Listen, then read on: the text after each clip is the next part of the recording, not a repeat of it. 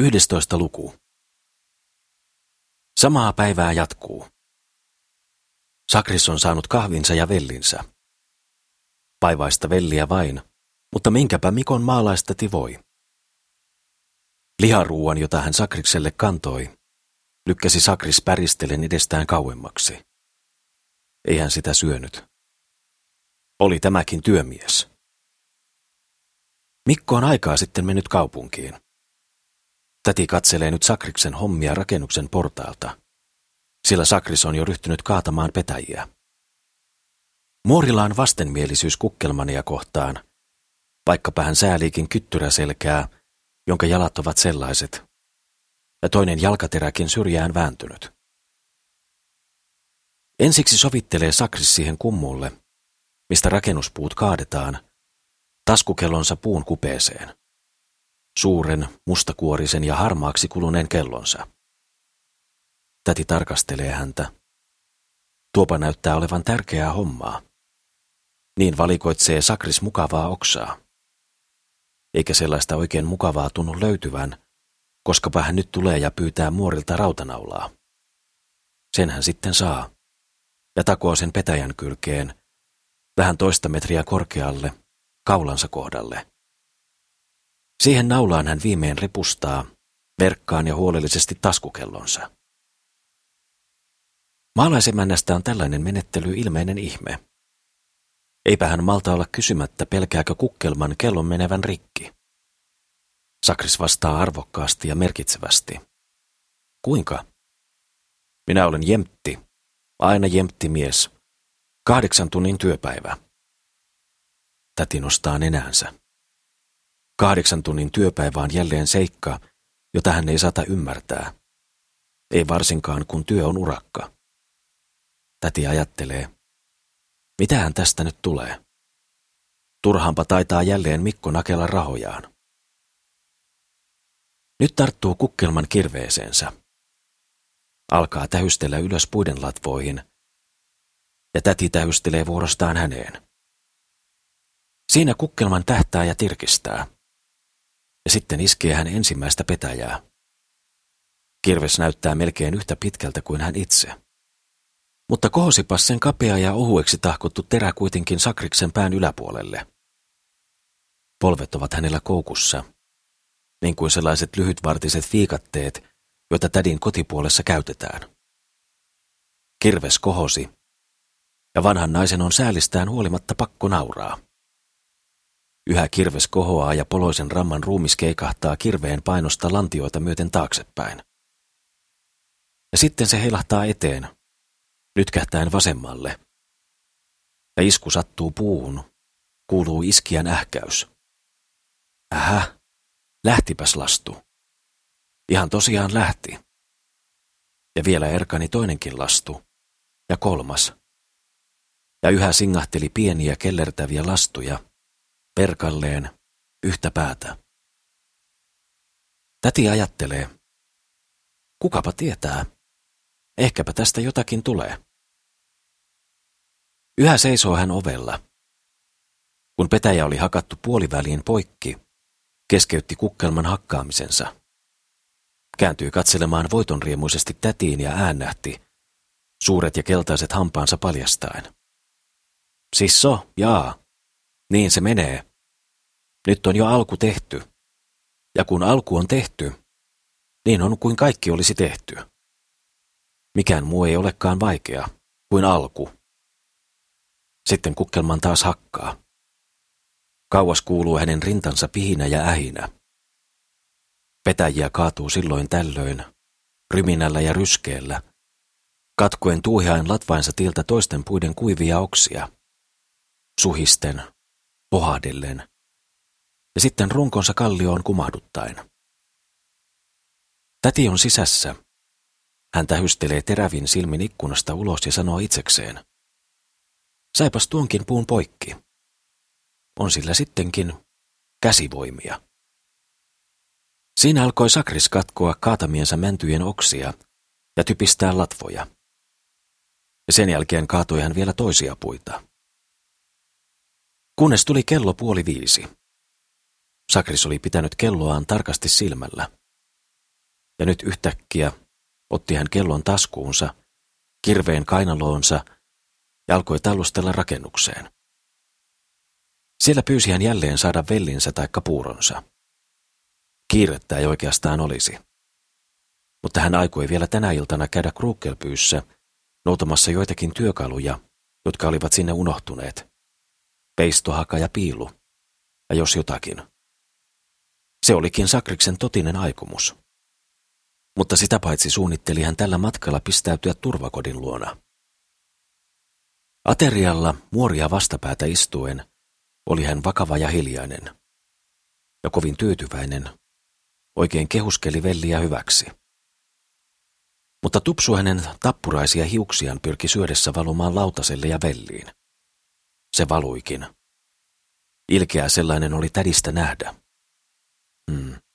Minkäs kukkelman sille, kun hänen olkapäänsä olivat pöytälaudan tasalla.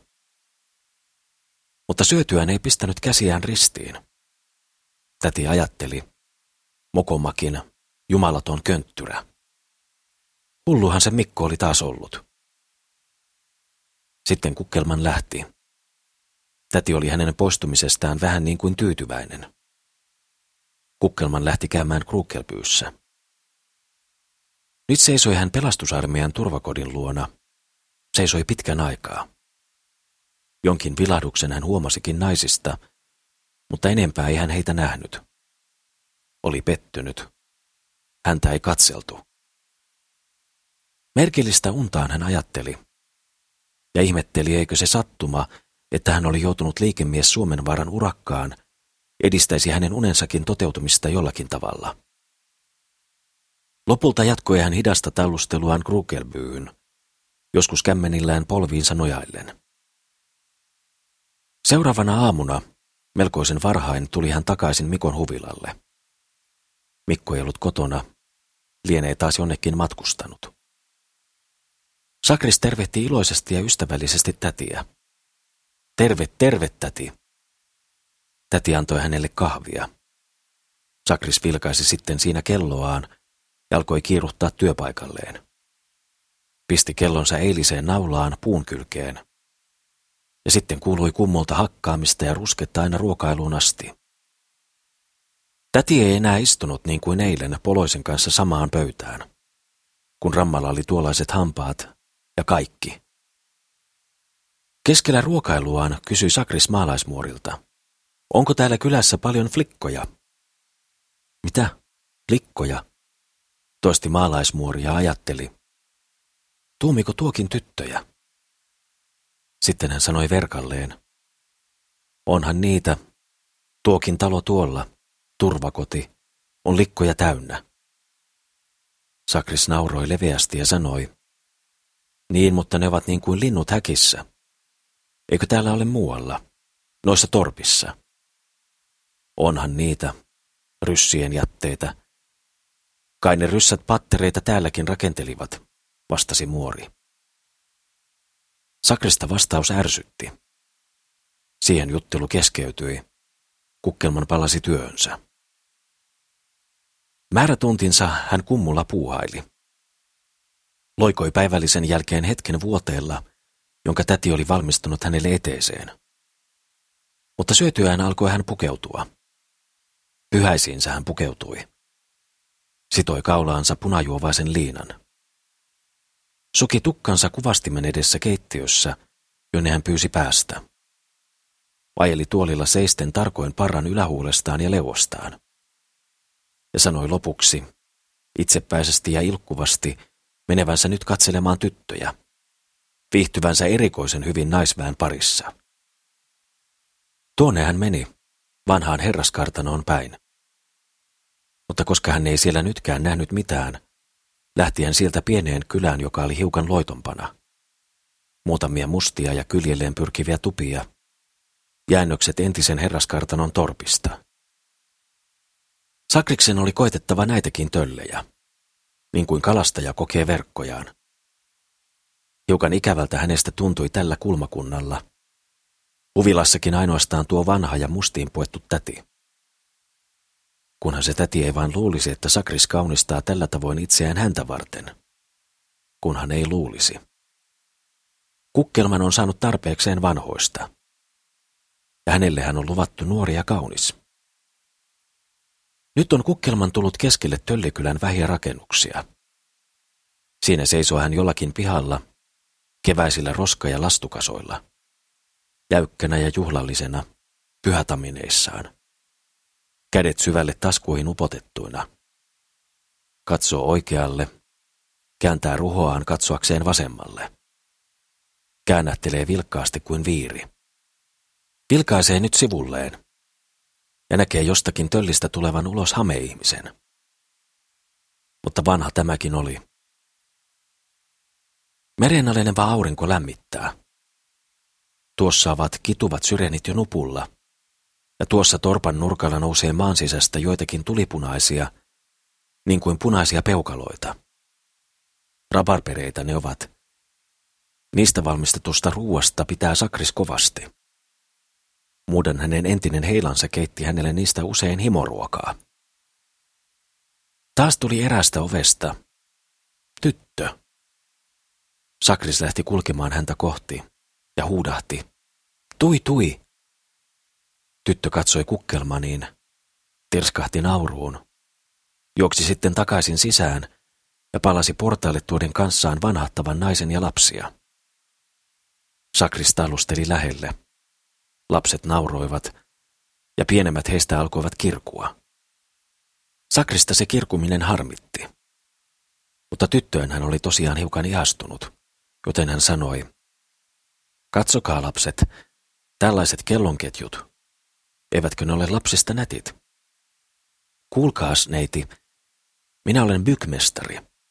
Jos teillä on mitään remonteerata, niin minä tulen tänä iltana ja remonteeraan. Sakris nauroi veitikkamaisesti ja iski silmää.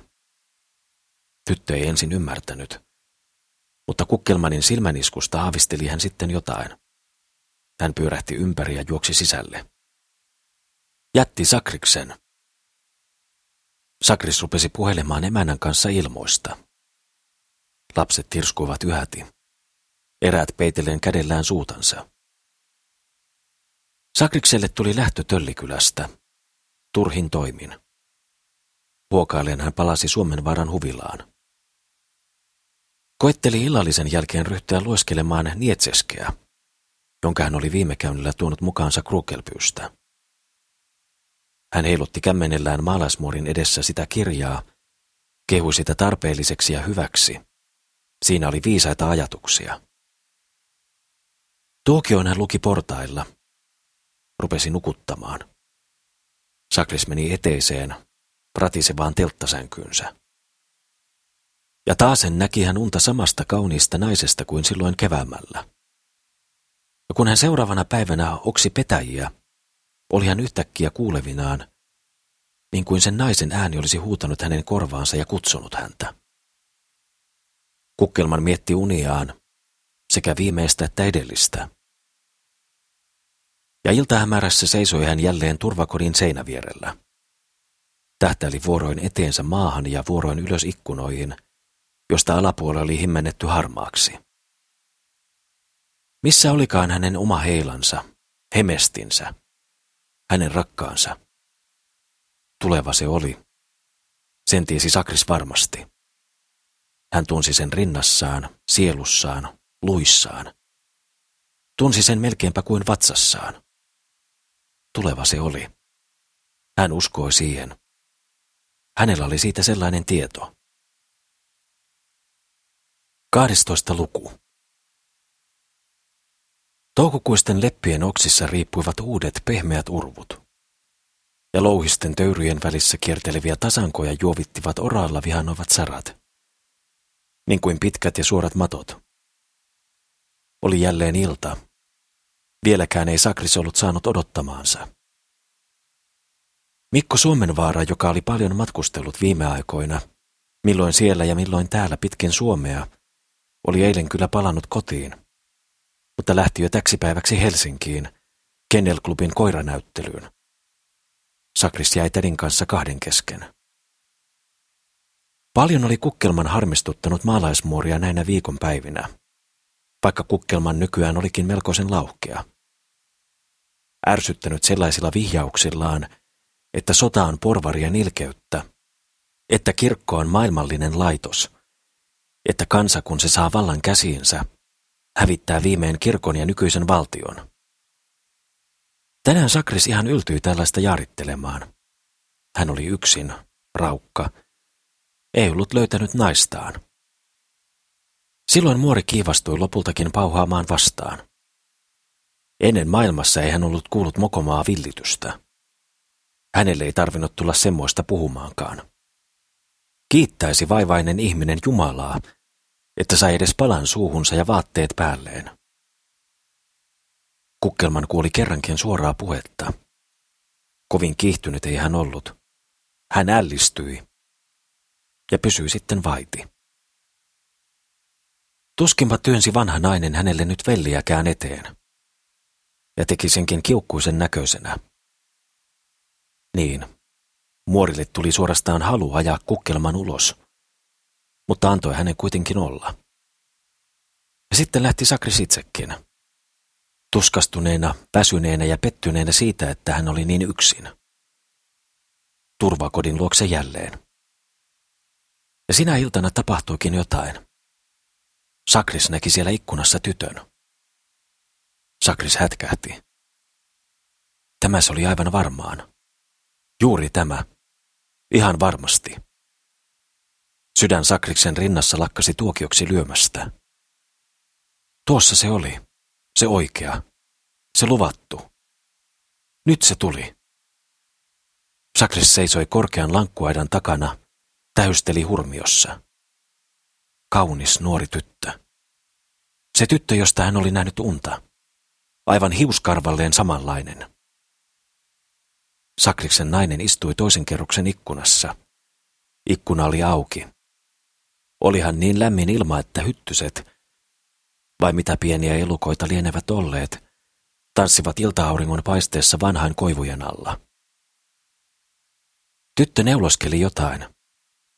Suikalle neuletta riippui ikkunalaudalta uloskin. Hänen poskensa punertivat hennosti.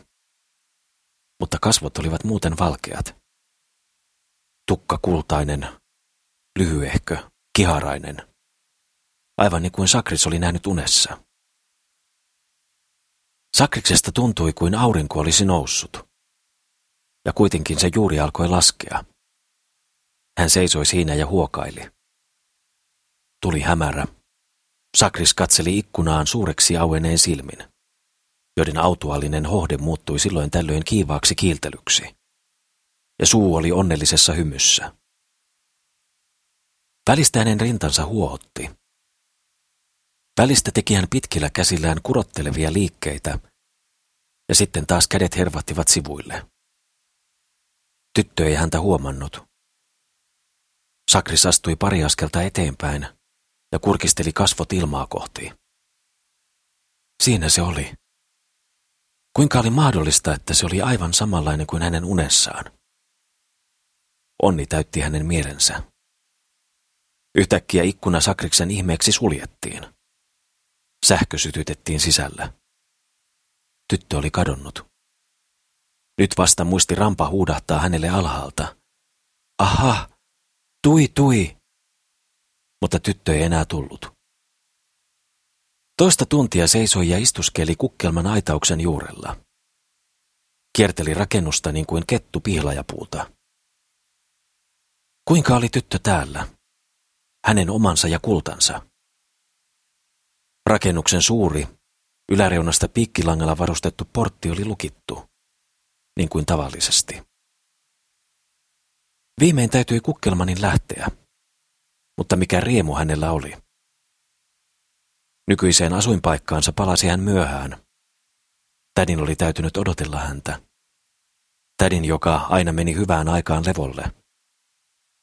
Loikoilla puolittain valveilla, saadakseen sulkea oven. Nyt hän oli Sakrikselle vihainen ja motkotteli. Mutta siitä Sakris välitti vähät. Hän ei kuullutkaan muorin sanoja. Ei. Sänkynsä reunalle asettui hän istumaan ja ajatteli, joko hän huomenna saisi tavata omaa kultaansa. Ajatteli uniaan ja kultansa kasvojen muotoja. Istui siinä hämärässä eteisessä. Kello oli kohta yksitoista illalla. Nyt oli Sakrikselle alkanut elämä. Nyt hänelle oli oikea nainen annettu. Kuinka Sakris silittelisi häntä, sivelisi pienen korvanlehden alta ja hyvällisi tukkaakin, tuota hohtavaa ja kiaraista. Käsillään Sakris häntä kantaisi. Yhdessä he asuisivat. Missä sitten? Kukkelmanin kamarissa kuin Krukelbyyssä. No, vaikkapa siellä. Jossakin. Yhdessä. Ja se, tämä vieton Julia, tekisi Sakriksille mieleisiä ruokia, hoitaisi häntä. Ruokana saisi kyllä olla muutakin kuin puuroa, kunhan ruoka vain tehtäisiin kasviksista. Ja milloin mistäkin kasviaineista valmistetut ruoat olisivat vaihteluakin. Moinen hyvä kävisi päinsä, kun olisi ruoantekijä. Ja tämän kanssa asuen Sakris saisi sellaista intoa ja elämänvoimaa, että työ sujuisi hyvin. Ja kun työ sujuisi, niin kannattaisi hankkia vaihtelevia ruuaksia. Ja välistä levätä ja hoitaa terveyttään mielensä mukaan. Paastota saisi perin pohjin. Ja Sakris muisti kuuleensa jossakin, että jos terve tyttö lepäilee kivulloisen miehen vieressä, niin mies saattaa parantua. Niin kuin esimerkiksi sellaiset reumatismia sairastavat, jotka makuttavat jaloissaan koiraa, pientä mustaa villakoiraa. Silloin se koira kyllä saa reumatismin, ja niin kovan, että se kuolee. Kuolee. Mutta tämä nyt on toinen asia. Sakriksen kyttyrä katoasi lopultakin, oman kanssa ollessa, kasviksilla ja paastolla. Katoaisi, kuten hän on aina uskonutkin. Nyt sen katoaminen oikein alkaa. Millä tavalla voisi Sakris lähettää omalleen kirjelapun? Ellei tuo Julia pääsisi Sakriksen luo. Mutta mikähän tytön nimi oikeastaan on? Sitä Sakris ei vielä tiedä. Siinä Sakris vuoroin istuu tai loikoo. Vuoroin hiukan kävelee edestakaisin. Pikkulinnut nukkuvat ulkona, paritusten, lämpöisissä pesissään.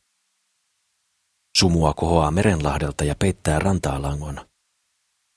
Kun aurinko nousee, tuo se mukanaan päivän, jolloin Sakrikselle alkaa elämä. Juuri tämä nainen se saisi kääntää Sakriksen pään miten tahtoi, niin kuin ennustaja oli unen selittänyt. Unessa oli hänen katkaistu päänsä näyttänyt niin onnelliselta, naurannut ja viitoittanut viisaasti silmää. Sakris rupeaa hyräilemään – Hiljaa koettelee hän lauleskella. Oi armaani, oi armaani, oi kallis armaani. Keittiöstä alkaa silloin kuulua liikettä. Hmm. Se vanha ja koukkuleukainen akka. Hänelle pitäisi kertoa tästä tapahtumasta. Mutta jos Sakris nyt menisi kertomaan, niin se suuttuisi. Mutta huomenna Sakris aikoo hänelle kertoa nuoresta ja viattomasta immestään. Sakris nukahtaa viimein. Ja huomenna hän herää siihen, että muori jyskyttää keittiön ovea, rauttaa sitä ja ärähtää. No, mikäs nyt on? Kello käy jo yhdeksättä. Kuinka? Onko kello jo kahdeksan? Älistelee kääpiö myhkyisenä kasana peittonsa alla, tukka riipuksessa lattialle asti. On se, vastaa muori. Vai lieneekö mies sairas? Ettekö jaksakaan tänään mennä työhön? Minäkö sairas? Minä olen terveempi kuin koskaan ennen, kehuu Sakris. Hän aikoo kertoa muorille eilisiltaista ihmettään. Mutta sillä välin on muori jo sulkenut oven sanoen, tulkaahan kahville, Mikko herrakin on kotona. Sakris pukeutuu työasuunsa mutta Mikko Suomenvaaran luona, joka on vasta kiidättänyt autolla Helsingistä kotiin, sanoo muori. Pois se pitäisi täältä, tuo tuollainen. Mikä? Kukkelmanko? kysyi Mikko nauraen. Hän on aina iloinen, terve ja reipas mies. Niinpä juuri, vastaa täti. Mokoma. Jumalaton se tuntuu olevan. Räävää ja panettelee pappeja ja Jumalaa. Ei hänellä muka Jumalaa olekaan. Ja muutenkin. Mitenkäs hän on veistänyt nuo hirret? Kierroja ne ovat. Kaipa sinä sen tiedät. Katsoitko eilen? Ka, en katsonut, vastaa Mikko. En ennättänyt. Muori arvelee. Pilalle ne nyt menevät, kun oletkin aina poissa. Afääreitä, täti, uudahtaa Mikko. Afääreitä, afääreitä. Niin, mutta jospa sinä et saakkaan koiratarhaasi syksyyn. Oho, pääsee silloin Mikko Suomen vaaralta levoton huudahdus. Sepä olisi peijakasta. Sillä nyt minulla on koiria. Eilen tilasin Helsingistä kaksi pientä pointteria, kaksi setteriä, yhden kanakoiran, yhden mäyräkoiran, pentuja ja yhden Dobermanin, täyskasvuisen. Mikä se on? kysyi täti. Sekö? Se on pinsseri. Hieno pinsseri. Maailman hienoin pinsseri, vastaa Mikko. Niin. Entä sitten sen turkki? Jatkaa täti. Joskus täynnä petäjänkuoria, risunkappaleita ja lastuja. Sitä se putsaa ja sukii. Minun pinsserinikö? kysyy Mikko. Ahaa, tämä kukkelman. Peijakas vie. No antakaa hänen putsata. Niin, niin, mutta minä luulen, että hän taitaa ajatella tyttöjäkin, pahastelee muori. Mikko purskahtaa nauruun. Hän on kyllä hiukan suuttunut siitä mahdollisuudesta, että hänen koiratarhansa valmistuminen viipyisi. Mutta nyt hänellä ei olisi tilaisuutta sitä asiaa järjestellä. Hän aikoo näet juuri ryhtyä isompiin puuhiin. Lähteä ostamaan raavaita, viedä niitä Ruotsiin. Raavaita ja sikoja, lampaita. Antakaa te nyt kukkelmanin olla, sanoo hän. Sittenpä hän nähdään. Vai pitää hän tyttäristäkin? Haha. Mikko se lyö kaikki leikiksi. Ja täti pitää hänestä kuin omasta pojastaan. Sen päivän pysyi Mikko kotosalla. Opetteli ja komenteli heiluveitä. Ja katseli, kuinka Sakris käsitteli puita. Nyt tuli oikein suuren petäjän vuoro. Saisikohan kukkelman sen poikki? Meni puolen tuntia. Jo sai kuin saikin. Kääpiöllä oli omat temppunsa. Iski puuhun lovia kaikkiin ilmansuuntiin, niin että se lopulta seisoi yhdellä kannallaan kuin hyrrä. Sitten hän nytkytteli petäjää. Eipä se kaatunut, vaan ainoastaan kallistui toisia puita vasten. Kukkelman ryömi silloin ylös runkoa pitkin, katkomaan kaatumista estäviä oksia ja latvuksia. Taivaan isä, jos hän jäisi puun alle. Mutta eipäs jäänyt. Puu kaatui. Sakrissen mukana maahan, kellahtain kuoppaan. Makasi siinä liikutellen jalkojaan ja naureskellen harmissaan. Kas, kas, onpas tässä, mutta odottakoonpas. Tuos turski.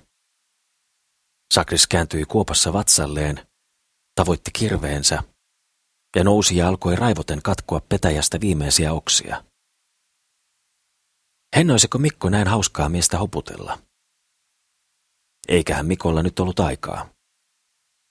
Mikko tilasi auton, meni Helsinkiin. Sakri säherteli monta tuntia. Katseli entistä useammin kelloaan. Lopulta hän tuli huvilaan ja sanoi, Kuulkaas nyt, täti. Minun täytyy tänään lopettaa ennen kuin oikein passaisikaan. Sakris ei joutanut odottamaan edes päivällistä. Ei, ainoastaan parien voileipään hän tyytyi. Olisi tyytynyt lähtemään vaikkapa ilman ruokaakin. Hän vakuutteli vilpittömästi. Ei ihminen elä ainoastaan leivästä. Rakkauttakin hän tahtoo. Nyt aikoi hän kertoa muorille, mitä kummaa ja ihanaa hänelle oli tapahtunut. Mutta muija näytti niin tylyn näköiseltä, että Sakris virkkoi pelkästään. Minun pitää lähteä käymään taaskin Krukelbyyssä. Siellä on ankeleekia asioita. Ei niitä voi lykätä. Sitten hän pukeutui huolellisesti. Mutta joutuin se meni. Ja sitten hän katosi kylälle päin. Krukelpyyhyn ei Sakris kuitenkaan lähtenyt, vaan tapaamaan omaa kultaansa.